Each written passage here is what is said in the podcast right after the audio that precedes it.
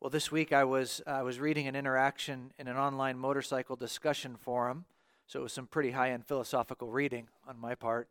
Um, but but uh, but but I was reading this, and in the midst of this interaction, a motorcycle company, an Italian company called Aprilia, they make amazing bikes, uh, but but they posted this picture of one of their bikes jumping over this huge sand dune, and and immediately underneath the photo, somebody had right away commented, "No dust, nice Photoshop." No dust, nice Photoshop.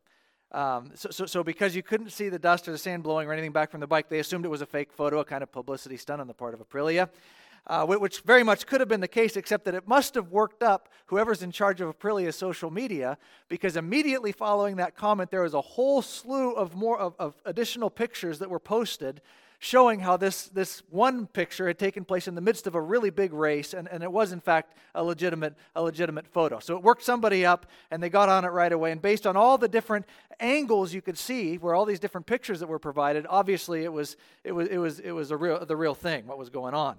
Um, but in all that, what, what was ultimately convincing was seeing uh, the picture from all these different angles. The same incident taking place, I don't know, they had four or five different, different angles on this, on this jump that had taken place, which was quite magnificent. And uh, j- just that fact of the different angles being present, that illustrates uh, the reality that, that seeing things from different angles always brings greater clarity uh, whether it's a, a, different perspective that helps us understand somebody's point in a conversation, or whether it's, it's maybe a new piece of information that helps to fill in some blanks on a work project or whatever it may be. Uh, we know that seeing things from different angles helps us uh, to understand things more accurately. And that principle is something that we find uh, playing out in our passage this morning. Because all through these chapters in 1 Samuel that we've been studying, uh, a main burden of the text has been to show us that in the people's choice of King Saul, they've not only rejected the Lord as the one they're supremely trusting in, but, but in Saul, they'd actually fixed their hope on something, or in this case, on someone who couldn't really satisfy. They thought Saul would be the answer. Saul proves himself again and again and again to not be the answer the people are looking for. And, and it's Saul's inability to ultimately be the deliverer that the people needed that's highlighted so many times in these passages that we've been looking at. Uh, Saul can't bring the relief. He's not the one who's worthy of the people's ultimate hope. In fact, Saul, as we've seen, he actually moves the people further and further from a place of godly flourishing uh, to a point of being cornered by the Philistines. Death is nearly upon them. Things are going in a bad direction. And, and as the narrator is making this point about, about Saul's deficiency, the deficiency of those things we might hope in other than the living God, as the narrator is making this point, he's not just stating this fact outright, but he's showing us how this can take place from a number of different angles. Because, because as we know, with a variety of angles, greater clarity can be provided for us. And, and, so, and so in our passage today, we're shown another way in which Saul ultimately is not the help the people needed, and that, and that Saul places this demoralizing demand on his troops at the beginning of this section. And, and the unique element here is that he places this demoralizing demand on his troops during a battle in which victory has already been secured. So, so the pressure from the Philistine forces, if you remember where we've been in the last couple weeks, the pressure from the Philistine forces has been very intense as the story has unfolded. But now we know from the first part of verse 23, which is where we ended last week, we know that, that while the Philistines, by all human standards, were about to totally annihilate Saul and his army, we're told that the Lord delivered Israel that day. So that's the good news. Deliverance has come. God brought uh, the Philistines to this place of panicked retreat and all of that. But now it's in the context of that deliverance that Saul places this very heavy burden upon his, upon his men. That they're not relieved and free after the Lord's victory over the Philistines. But uh, they should have been, but they're not. Instead, even though the victory's been won, they're weighed down by this demand of Saul. And as we get into this text, uh, we see that while Saul has proved to be hopeless for a lot of reasons, uh, when it comes to having our understanding filled out with regard to the way false hopes can actually be packaged and presented to us in our lives of faith, uh, especially as we're seeking out to live our life following Jesus uh, carefully and faithfully and not burdened by unnecessary obligations that draw us away from Christ, but instead uh, sourcing our hope and rest in what Jesus calls us to, uh, there is a help that this text has and that we're reminded of the significance of, of trouble that can come when these undue, ungodly, unscriptural burdens can be laid upon us. Um, and, maybe that's something that you've experienced in your Christian life. Probably at, at some point or another, we've all uh, run into this to a certain degree. Uh, you, you, you come to Christ and you find relief. There's a sense in which knowing Jesus brings us uh, a great relief from our burdens. Those burdens are lifted. Maybe, maybe uh, you've, you've found finally that peace with guilt that's otherwise been gnawing at you. Shame is gone, those kinds of things. But then that one particular conversation takes place, or you hear that one podcast, or you read that one book, and, and, and they're in the context of God's kind deliverance. Instead of feeling the burden lifted by Jesus' grace to you, instead you find yourself pressed down again. This kind of thing can happen. And, and a passage like this helps bring some gospel relief. It helps relieve those kinds of things that can show up in our Christian life. And so, and so we're going to get right to the text here. Um, again, it'll, it'll help if you follow along while we study. There's always a lot of narrative geography to cover uh, when we're going through a passage like this, and, and we can't say something about everything, but we're going to try and move at a good clip here along the main line. Um, so, what we're going to do, if, we, if you like a, a title for the whole thing, here we have Saul's demoralizing demand, which is made in the context of God's deliverance. A demoralizing demand made in the context of God's deliverance. That sets up the framework for this passage. And, and so the first thing we'll do in verses 23b uh, through verse 32 is we're going to think about this, this demoralizing demand that's made. Um, we know what it is in general to identify with, with, with being demoralized. Uh, maybe we thought things were going really great. I can, I can remember we're talking about motorcycles already. Might as well do it twice. When I was younger, working at a motorcycle shop, I was doing finance for them, and I, I remember uh, having the sense that I finally got the hang of all this paperwork stuff. I was doing really well. Um, you know, all, all, the all the I's dotted and T's crossed for all the finance contracts and everything like that. And then I got a phone call from Maps Credit Union, who was one of our main lenders that we used, and the lady who was very nice proceeded to tell me I was doing everything wrong. I'd, I'd, managed to do everything wrong with the contracts significantly. I had to redo a whole bunch of them. And, and I went from feeling wonderful about the work I was doing to realizing that I'd been making a total mess of it. It's very demoralizing. The energy is gone. We can identify with experiences like that. And what's happening here is the troops are brought down in this demoralizing event that's taking place. So, uh, we start out there where we read that the battle extended beyond Beth Aven. So that ties to what we, where we left off last time with, with, with Jonathan's active faith and the Lord working through Jonathan's active faith. You remember to, to ultimately send the Philistines uh, into, into this kind of panicked retreat. So that's what was going on last time. And then as a result, uh, instead of being uh, soundly defeated by, by the Philistine force, which was vastly superior, instead, the Lord's given Israel victory. They're driving the Philistines back, they're, they're scattering, uh, like we saw in, in the early part of the chapter. And, and then in this context, we read the beginning of our passage, verse 24. The men of Israel were worn out that day, for Saul had placed the troops under an oath. And this oath involved, if you see it there in the text, cursing anyone who eats before evening. And so none of Saul's troops were eating. They're in the heat of battle, actually, based on the names of places uh, we have down in verse 31. They actually were pursuing the Philistines over the course of a 14 mile battle. So it was a long, a long pursuit that they'd been engaged in. But because of this oath Saul had placed on them, the troops aren't eating. Now, now, we have to think carefully about this for a moment because there are a couple of key pieces that we need to have in our mind in order to, to make sense of what's going on here. And so you're going to have to put on your technical Bible study hat for just a second. And, and we, we need to work through some of this. Um, partly because if, if you're reading from the ESV translation, and I know some of you are, verse 24 says something like, The men of Israel had been hard pressed that day, so Saul had laid, a, laid an oath on the people not to eat. So he had.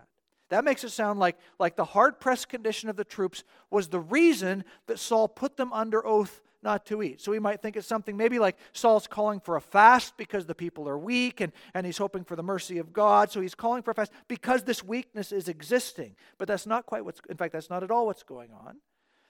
We see it more in the CSB, which is the translation we read from this morning. It reads a little different. The men of Israel were worn out that day, for Saul had placed this oath on the troops.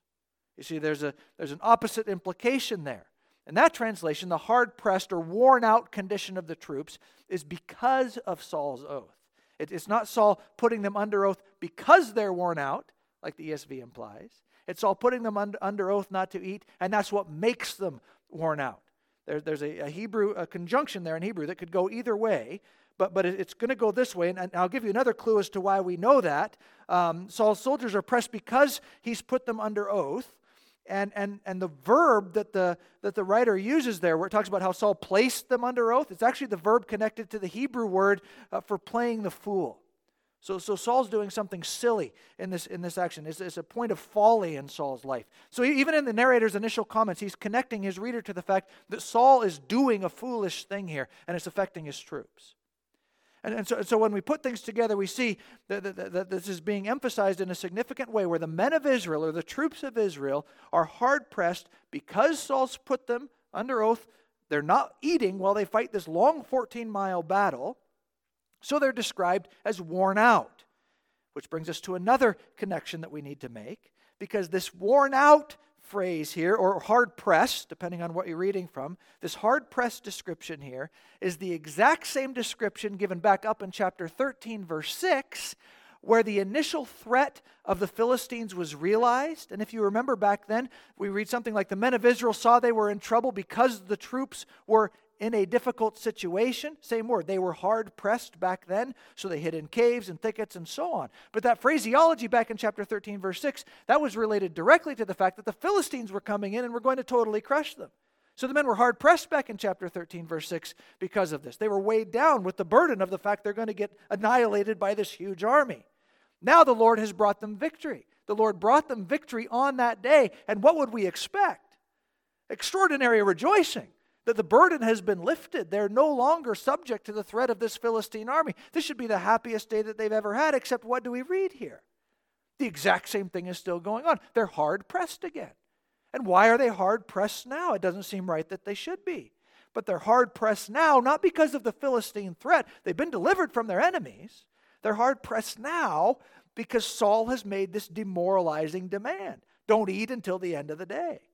This isn't a, a directive found in Deuteronomy or something like that about how to engage in battle when you're appealing to the Lord for his mercy or something like that. This is just straight out of Saul's own imagination. This is Saul abusing his power. Don't, don't, don't eat. He's making them take an oath. In fact, there's a little clue that Saul, Saul is very self absorbed with this directive, and that he says there in verse 24, No one eats until I've taken revenge on my enemies. Well, you know, whatever, Saul. Right? Because he's arrogantly made this whole thing about him, even though the Lord is obviously the victorious one. And what has Saul been doing? Well, Saul's been spending most of this battle under the pomegranate tree, uh, denying that all this is going on. This isn't, this isn't really Saul's deal. But Saul imposes this on his men. He makes this all about him. If you eat before the end of the day, you're cursed. So the men don't eat. But there's a problem because Jonathan you remember, Jonathan wasn't around when Saul's been addressing his men because Jonathan is the one with his armor bearer who had snuck out and started this whole uh, re engagement with the Philistines we saw last week. So Jonathan didn't know about this directive that his dad set down. And in verse 25, uh, presumably a ways into chasing the retreating Philistines. Now, Jonathan and the rest of the soldiers, they're back together. Uh, they're in the forest now. Uh, they're, they're pursuing the Philistines, and there's honey on the ground. Now, we're told none of the troops ate the honey because of this oath that Saul had placed them under. They're all worried about this. Jonathan, however, he doesn't know anything about it. So what does he do? He eats the honey. He dips his staff into the honey and he eats some. And then in verse 27, we read, when he ate the honey, he had renewed energy. So, so literally, the text says, when he ate the honey, his eyes saw, or his eyes brightened. We can identify with that. We're starving after a long day. We have a good meal, and all of a sudden, the world's a brighter place. Right? Of course, uh, it's logical. He was hungry. He'd had a long day of battle. The honey was refreshing and nourishing for him. He eats, but as he does, one of the troops immediately gets on Jonathan in verse 28 and he says to him, Whoa, whoa, your father made the troops solemnly swear that the man who eats food before the day's end is cursed, and the troops are exhausted. He says, Now listen, Jonathan. You're, you're, what you're doing, we're all working really hard to keep this oath your dad put us under. We're working really hard to uphold this demand your dad put on us. We're struggling here, and you just ate a bunch of honey. To which Jonathan replies, My father's brought trouble to the land. Jonathan actually uses a word that shows up uh, in, in the story of a man named Achan back in the book of Joshua where because of Achan's actions, the people were defeated, and Achan is described as a troubler of Israel. Same kind of phraseology here. Jonathan now describes his dad, King Saul, in the exact same way. And Jonathan drives this point home with some very refreshing logic in verse 29. Look how I have renewed energy. Look how my eyes are brightened, literally, is what he says, because I've tasted some honey. Verse 30 Think about how much better we would have done fighting if we'd been free to eat our Clif bars today. So the demand is totally ridiculous, Jonathan is saying. It makes no sense. And, and even the tie to the Achan story with the language Jonathan uses help us recognize that Jonathan is making a negative moral judgment on what his dad has done. This is not a righteous thing. And then up through verse 32, we read that this battle continues. The Israelites, they keep fighting back the Philistines. And by the end of the day, they rushed to the plunder. They're starving. So they rush to the plunder. The day's over, so they're still keeping this oath. The day comes to an end. Now they can eat. They rush to the plunder, slaughter the Philistine animals on the ground, and they ate meat with the blood still in it, we're told. Um, which, which is actually troubling because, because not, not, it's not just that the soldiers kept Saul's oath, that is significant, but in the end, what we see is in keeping Saul's oath, they actually find themselves in a placing of disregarding the law of God, which does say in the Old Covenant, you don't eat animals with blood in it. That's Leviticus 17, uh, 10 to 12, and a, and a few other places, which we'll get to here in a moment. But, but, but we can put together what's going on. Saul who the prophet Samuel, you remember, has said doesn't pay attention to the word of the Lord. That's Saul's problem. Saul instead has placed his own heavy word on the people. And in the context of the Lord's deliverance, instead of the people being free to, to press forward in the full strength of this victory the Lord's given them, instead the people of Israel are still pressed down, even driven to sin by the end of the day, because Saul imposed this troubling directive on them. So, so the whole day is marked by the glorious victory of God. That's, that's verse 23. The Lord saved Israel that day. It's salvation day. But instead of this being a day of felt relief and celebration, it continues to be a day of deeply damaging burdens, ending in sin because of Saul's demoralizing demand. So, let's bridge, bridge the gap here. What, what is this narrative helping us to understand?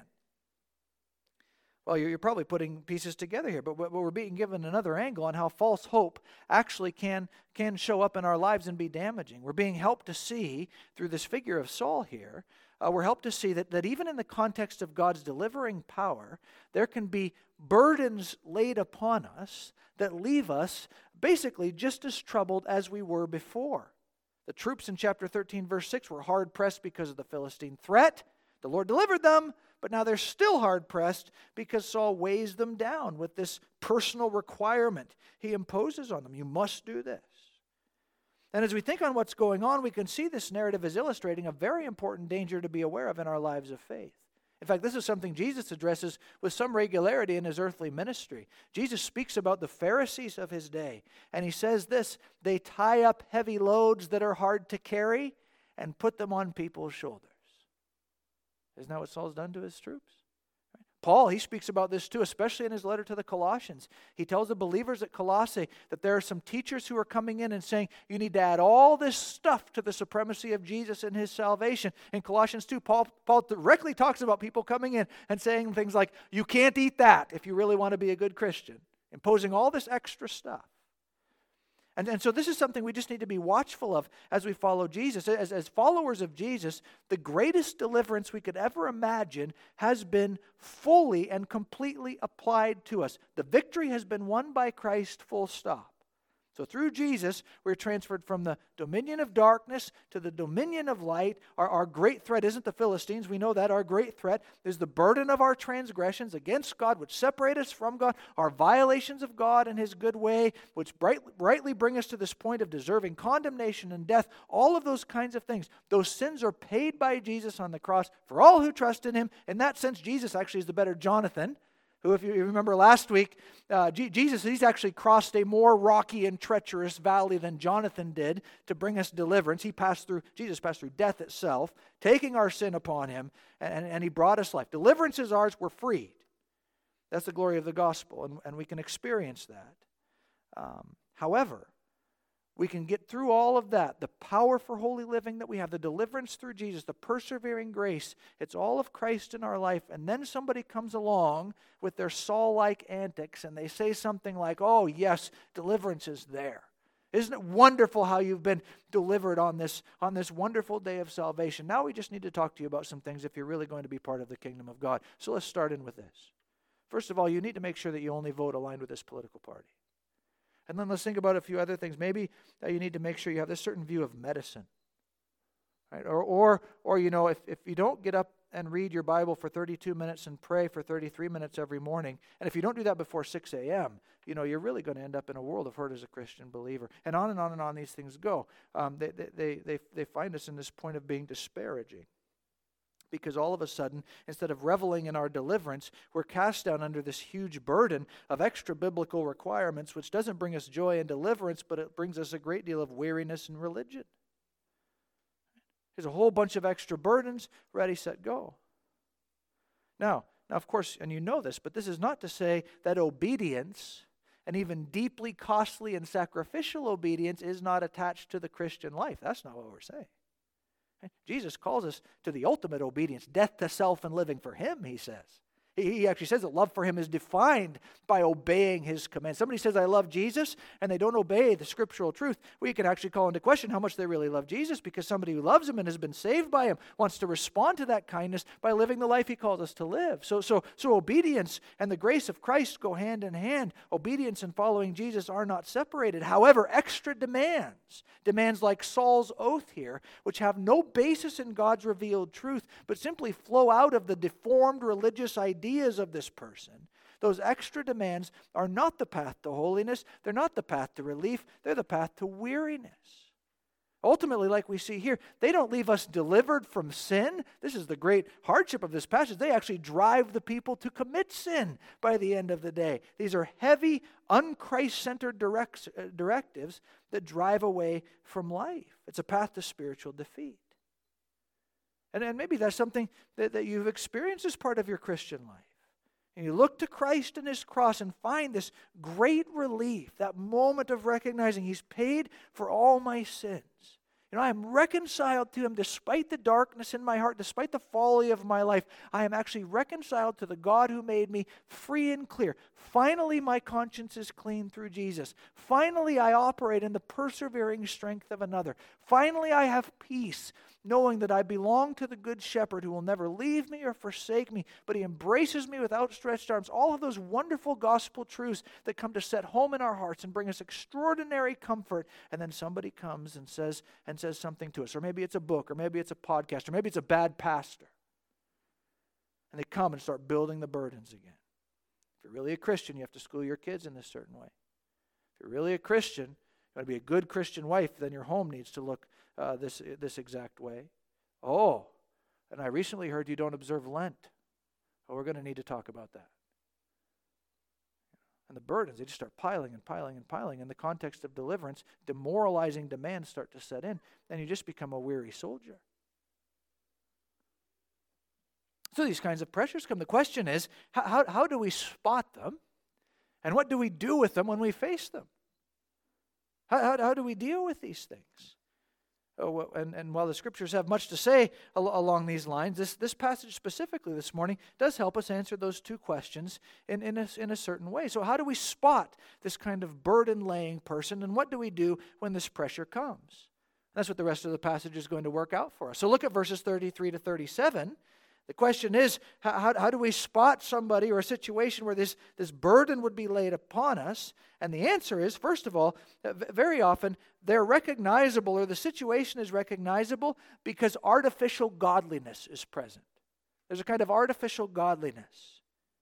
So 33 to 37, if you look there, we have Saul doing a whole bunch of pious seeming things.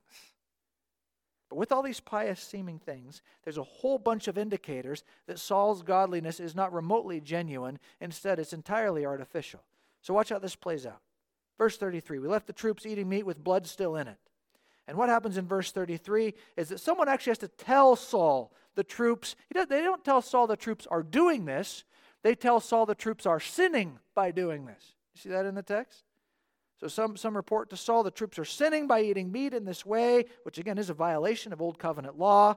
Um, some unnamed person has to tell Saul that this sin is going on, and immediately Saul he, he explodes. He chastises the men who are eating in this way. He sets up a stone, you know, where the meat can be prepared and cut so the blood can drain, and so on. Um, and in verses 33 and 34, you have Saul uh, finally showing a whole bunch of concern about this, this blood in the meat situation uh, that some random person had to tell him is actually a problem, which is kind of weird. He cares so much now, but he didn't seem to notice five minutes ago. Right? Then in verse 35, we're told Saul builds an altar to the Lord. Well, which, you know, that's something that spiritually sensitive Israelite leaders do in the context of battle. Samuel did it back in chapter 7. We have, we have Gideon doing it. David's going to do it a little later on. But here the narrator tells us that this altar thing is something Saul had never done before. Verse 35. Right? And actually, as the rest of the story unfolds, we, we never read of Saul doing it again. Right? So he builds an altar for worship, but, but it's not like he's genuinely quickened with, it, with this regular spiritual practice or something like that. And then in verse 36, Saul gets all excited to go after the Philistines in one more plunder run. And the troops seem supportive. They say, Go ahead, yeah, do, do what you want. But then the priest, he has to say, wait a second, shouldn't we inquire of the Lord?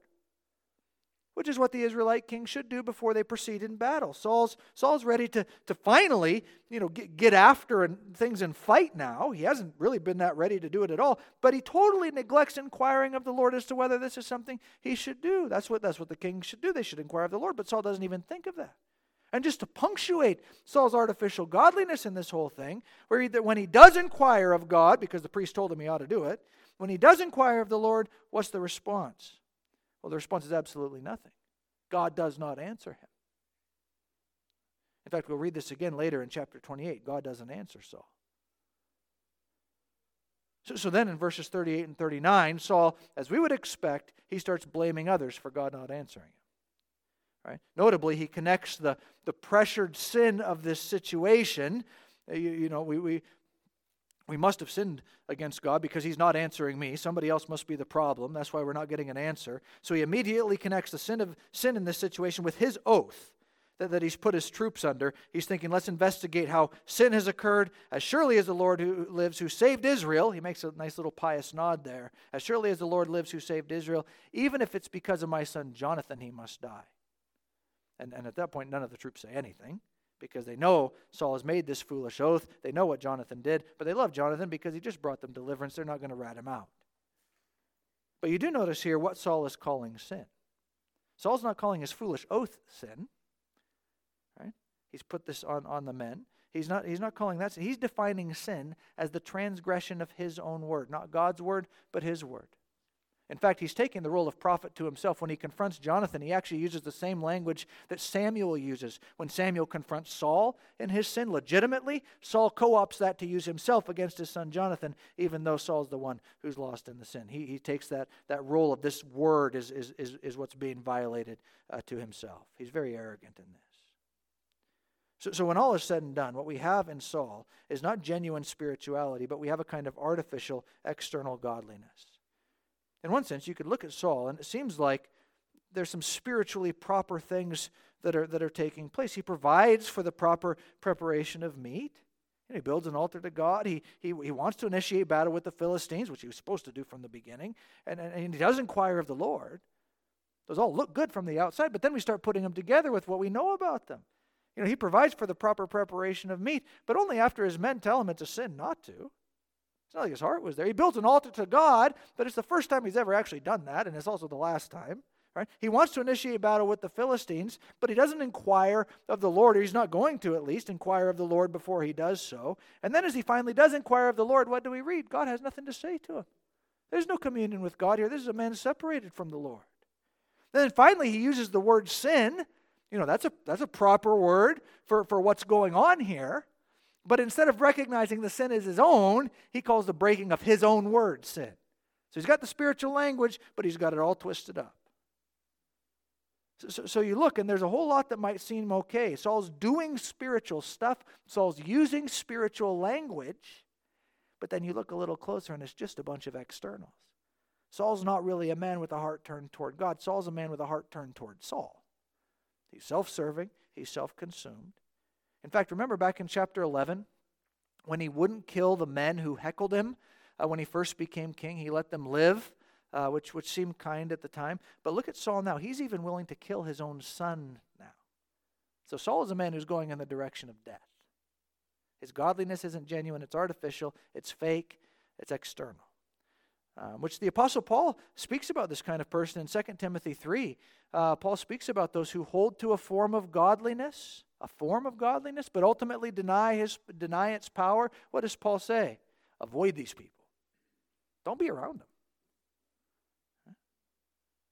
How do we spot the kind of person who will lay demoralizing burdens upon us? Well, one of the ways we can spot them is they're Saul like. They're external in their religious practices. A whole bunch seems to be going on, but upon closer inspection, some things are very off. Their heart is not really turned toward the Lord. They twist up what sin really is. They make decisions without concern for what God says on the matter. They might practice a religious element or two. There's this worship involved. They build an altar, so to speak. But it's not that they're regular worshipers. All these kinds of things help us see there's someone who might speak very authority, authoritatively and they might even reference things with the right kind of spiritual language and all of those sorts of things. But in the context of my deliverance under God, I'm not going to pay attention to them because the life they live may be externally pious. However, at the end of the day, it proves to be void of truth. Which again is Jesus in Luke 11 as he's speaking to the Pharisees. What does he tell them? He tells them the outside of the cup is clean. You guys are doing a great job of brushing up how things look from the outside. But inside, everything is all vile and dirty. So we think through this and, and we're helped in our discernment. Because maybe there have been burdens placed on you in your life of faith. And as you reflect on those burdens and the lives of those who pressed you with those burdens, you can see that those obligations didn't actually reflect godly allegiance. They reflected a kind of faux spirituality, a kind of artificial godliness. We need to be able to see that for what it is. The scriptures give us this truth for that reason. And so then if we can if we can identify this, if we can see those burdens uh, for the, the demoralizing demands that they really are, and if we can develop our discernment when we're interacting with others who may place burdens like that on us, the question becomes not only a matter of, of discerning a person or group or a book or whatever that, that could do this, lay this burden on us, but we also need to sort out how to deal with it. What do we do with this when, when it does come? And that answer is actually here for us in the, in the last few verses, 41 to 46. We have an answer for that in this text as well, where we see that relief from the burdens is found ultimately by aligning ourselves again with the deliverer. Relief for the burdens is found in alignment with the deliverer. Verse 41 and on, we see here how Saul goes through this process to determine who's violated his decree. This lot casting process is worked out there. It becomes evident that it's Jonathan. And Jonathan Surprisingly, Jonathan is a, is a humble man. He's willing to take the punishment. He says he'll die. But the people, instead of remaining aligned with Saul, which they have been all the way throughout, have you noticed that? Sure, Saul, let's do it. Sure, Saul, let's do it. Sure, Saul. There are a bunch of yes men around Saul. All of a sudden, they turn on Saul and they align with Jonathan. Must Jonathan die? Verse 45 He accomplished such a great deliverance for Israel. It's a question that they ask, but then they move far past a question and they take an oath of their own. As the Lord lives, not a hair of his head will fall to the ground, for he worked with God's help today. It's quite the stand to take in front of your king. Right? Total insubordination on their part. We're not going to pay any attention to you. None of that is going to happen because this is the one who saved us. So, through Jonathan's faithful efforts, the Lord saved the people from the Philistines. That's the first part of the chapter. And instead of remaining under the thumb of Saul and his debilitating commands, even now, this severe determination to put Jonathan to death. Instead of aligning with Saul, the people aligned with their deliverer. In fact, the text says there, if you see it, that they redeemed Jonathan, which, which is a fairly loaded word, that word redeemed. Uh, but in this case, it actually brings us back to Leviticus 27, where we read that, that under God's law, a person who's bound by an oath can be purchased in terms of their being freed from that oath. So that seems to be what's happening here. Whatever the full picture is, the people do what is necessary, even what's necessary in a costly way, to set Jonathan apart now as, as the one they're committed to, not Saul. They're turning their, their, their affection and their attention to him, which, which is such a wonderful picture. Because the people burdened by Saul find freedom as they align with the one who brought them deliverance, which, of course, is right at the center of the gospel. We, we, we could be worn out. We can be hard pressed in our Christian life because there have been so many times we've got the you must add this kind of message.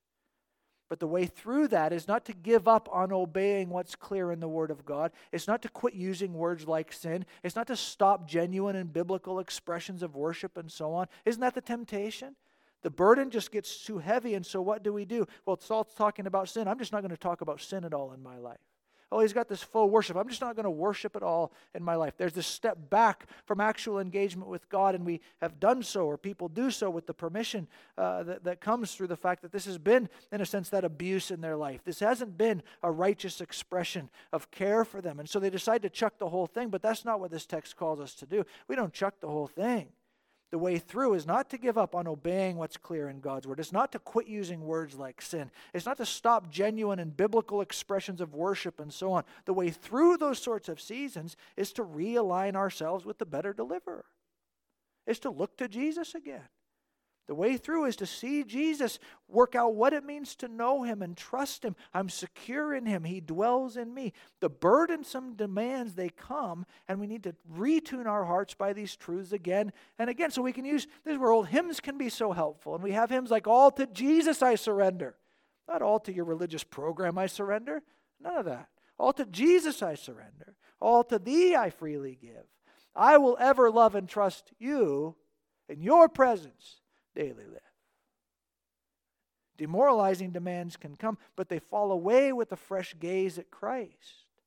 And, the, and there's great practicality to be worked out here. What does it mean to gaze at Christ in a fresh way again? Well, in a very, in a very simple sense, it can mean something as, as, as straightforward as opening up our Bibles to the Gospel of Mark and saying, Oh Lord, reveal yourself to me. I want to see what it means to know Jesus, why he came, what it means to follow him, what he's done for me. We come and we just renew ourselves in the truth of what it really means to belong to Jesus. And all of a sudden, those demands that would otherwise weigh us down are lifted as we come to the one who is not a burden imposer, but who is our burden bearer. And so, from a text like this, we can actually find a great deal of delivering relief. We find delivering relief instead of debilitating demands as we're reminded that there is one with whom we can align, there is one worthy of our allegiance, and it's not the one who burdens us down, but the one who ultimately brings us relief. And so, we're thankful for truth that reminds us of these things. Let's pray. Father, we do pray that we would be encouraged by this truth that uh, our own alignment to Christ can be renewed, uh, not in a way that falls away from a legitimate response of obedience to Jesus, but in a way that aligns with the life He calls us to live and, and puts away all things that are contrary to the life that you call us to. We know, Lord Jesus, it is so easy to be burdened down by extras, by externals, to do stuff and take comfort simply in doing stuff. But at the same time, uh, we know there's no life there. And we pray that we would be renewed in a view of who you are and what it means to follow you, given all that you've done for us. We ask this uh, in your name, Lord Jesus. Amen.